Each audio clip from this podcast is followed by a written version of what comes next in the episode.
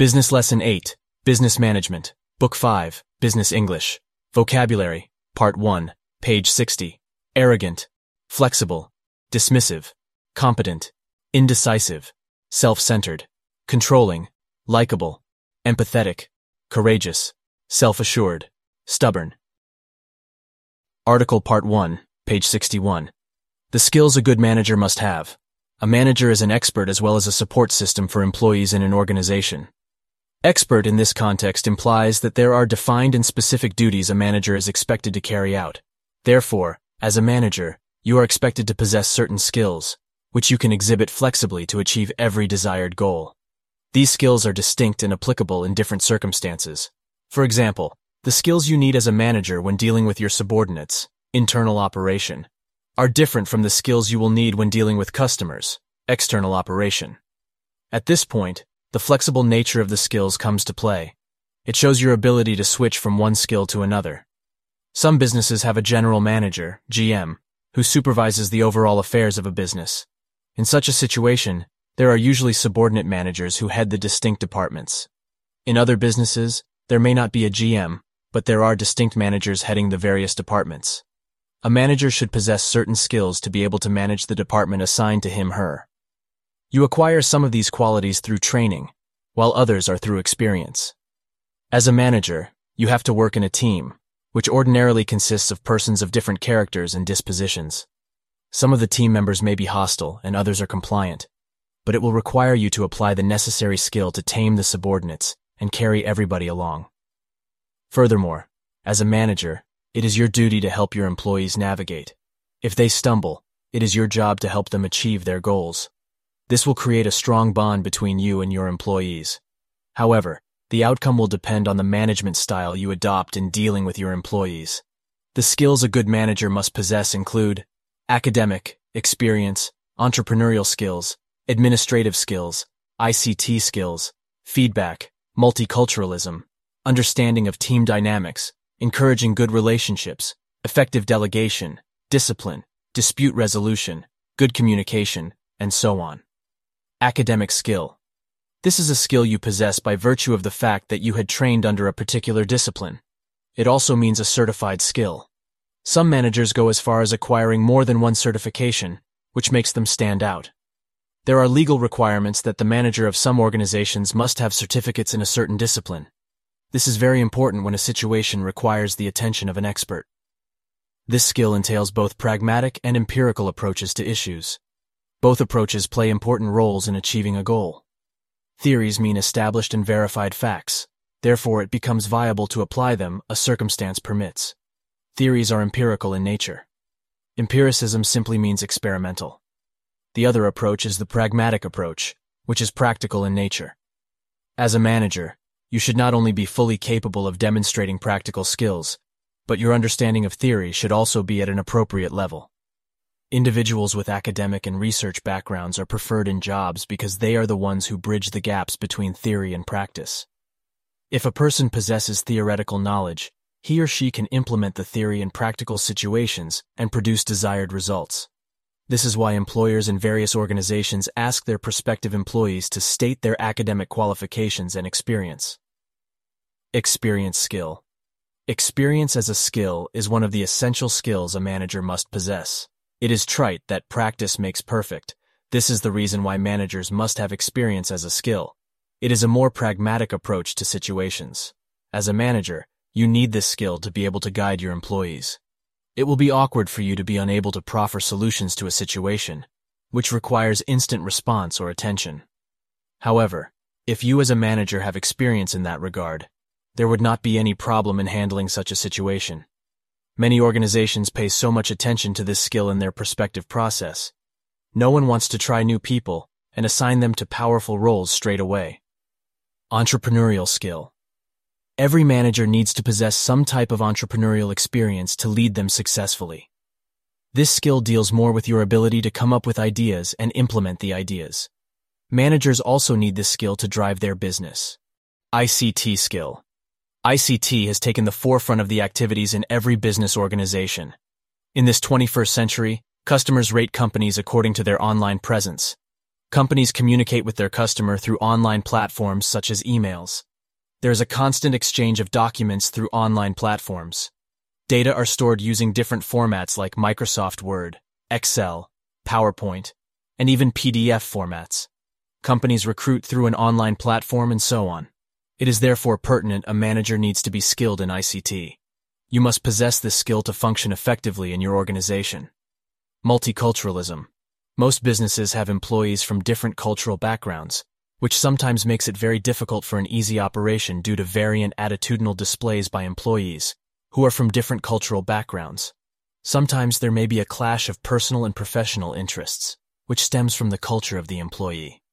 By extension, the clash of interests affects other employees around, who also would want to express their culture. When this is the case, the business suffers.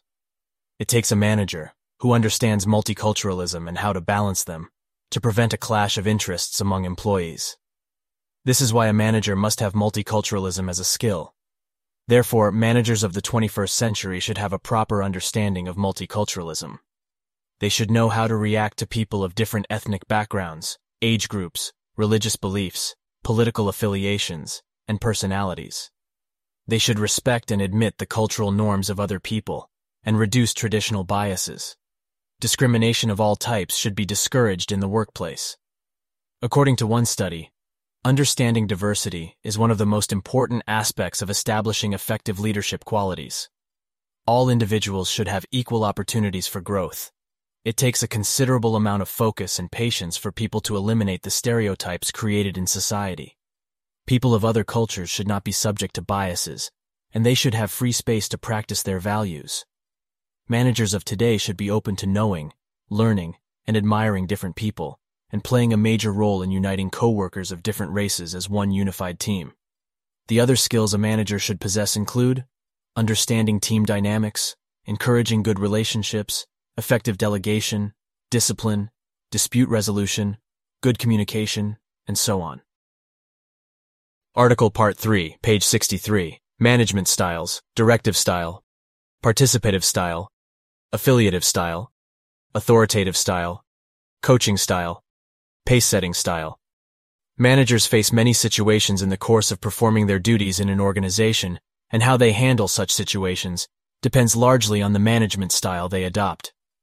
Therefore, a management style is a leadership method a manager employs in running the affairs of an organization. These skills have more to do with the relationship between the manager and the employees. It is important to know that the more flexible a manager is with the styles, the better the result or response he she gets from people. Leadership style relates to tasks, people, and the situation managed. The following are the various leadership styles, when and when not to apply them, how to apply, and the expected result. The key to being an effective leader is to have a broad repertoire of styles and to use them appropriately. Rosalind Cardinal Directive, Coercive. Style. A directive style of management of staff involves giving a command, setting high standards, and disciplining staff who do not meet up to the standards. This style has a core objective of instant or prompt compliance from the staff or subordinates. This style of management has instances where it is applicable and where it is not applicable. The subordinates lack motivation and only need the direction, force of the manager to get to work. This makes the manager's presence very important for the task to be completed. On the other, the manager's mobility becomes restricted and his schedule might be frustrating because he needs to be around and order the subordinates around to get the job done. It also leaves the manager worn out at the end of the day. This style works best when there is a crisis, which requires a superior authority to call the parties to order. It is also applicable when deviations are risky to the operation of the organization. This style will not produce a positive result where the employees are undeveloped because it does not contribute to the development of the employees, who will not have enough motivation to work by themselves. This is because there is no room for the employees to apply their innovation and ideas in handling unless a superior order is given. In addition, it is not applicable where the employees are highly skilled, as they will be frustrated, and doing so would frustrate them and not give them room to apply their own special skills. Authoritative, visionary style. In the authoritative style of management, the manager only states the goal of the team in a clear and persuasive way, then gives the team the opportunity and space to work. The manager comes in at intervals to restate the goal of the project. This type of style allows the manager the time and space to attend to other businesses. It also allows the team the opportunity to apply their skills and initiative in doing their work and boost their confidence in the job they have done. This style of management is effective where there is a need for clear and detailed instructions, as well as standards. It is also effective where the manager is credible, and the employees are skilled enough to perform by themselves. It is ineffective when the employees are immature or lack basic experience in the project and need supervision in executing the task. It is also not effective when the employees do not trust the manager. Affiliative style. An affiliate managing style involves making the employees comfortable with their tasks this is why the projects linger for a long. For this reason, the employees get anxious and lose patience with the manager.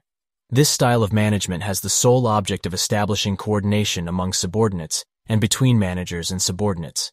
This style of management is effective when it applies to every other style because there is need for a harmony among employees for maximum results. It is also effective in managing conflicts as well as giving counseling to employees. This style of management is not effective where in tasks that require adequate performance, because the affiliate style does not stress performance. It also does not where there's a crisis and direction is needed. Participative democratic style.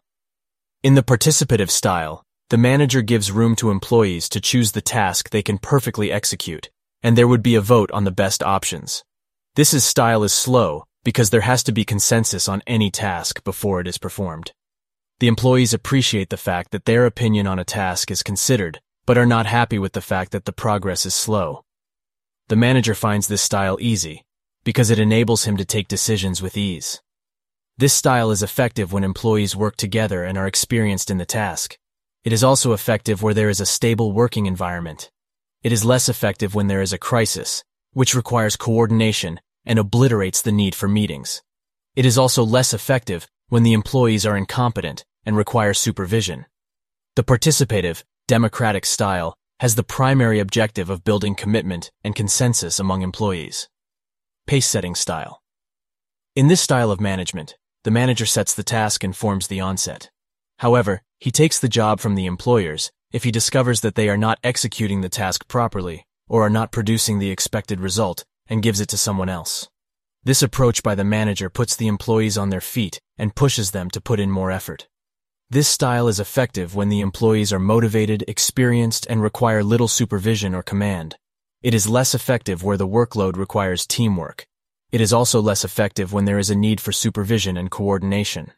The pace-setting style has the primary objective of accomplishing tasks to a high standard of excellence. Coaching style.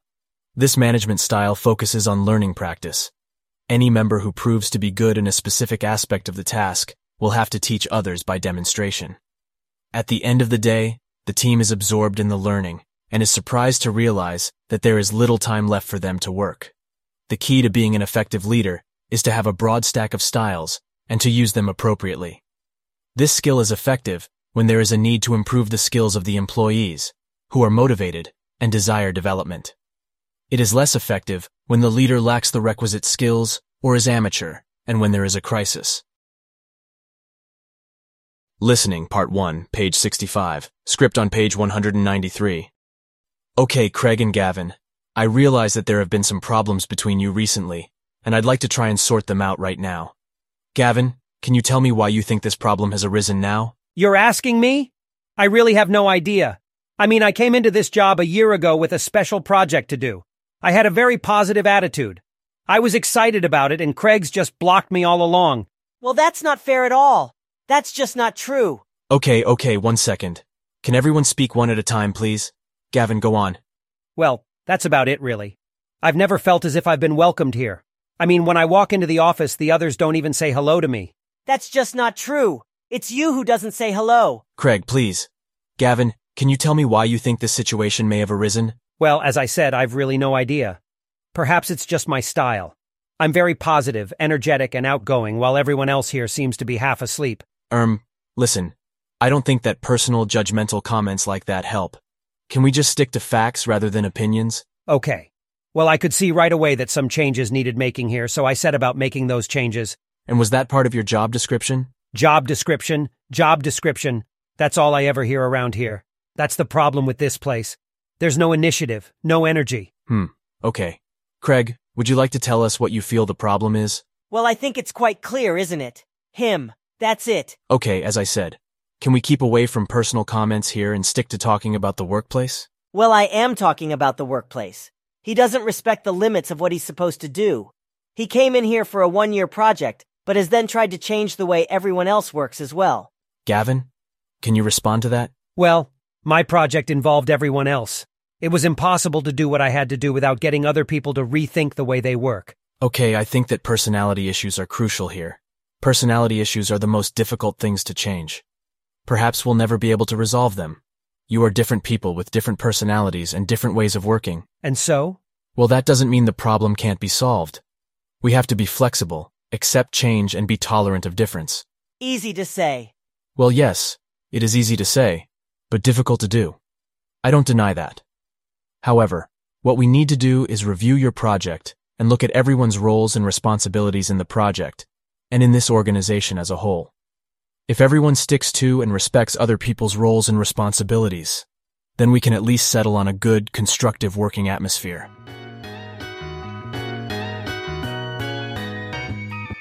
Hey, thanks for listening. We hope that you enjoyed another lesson of Uncle Sam's American English. These audios are synced with our four book series. Contact one of our professors or join our online course by visiting our Facebook page, Uncle Sam's International.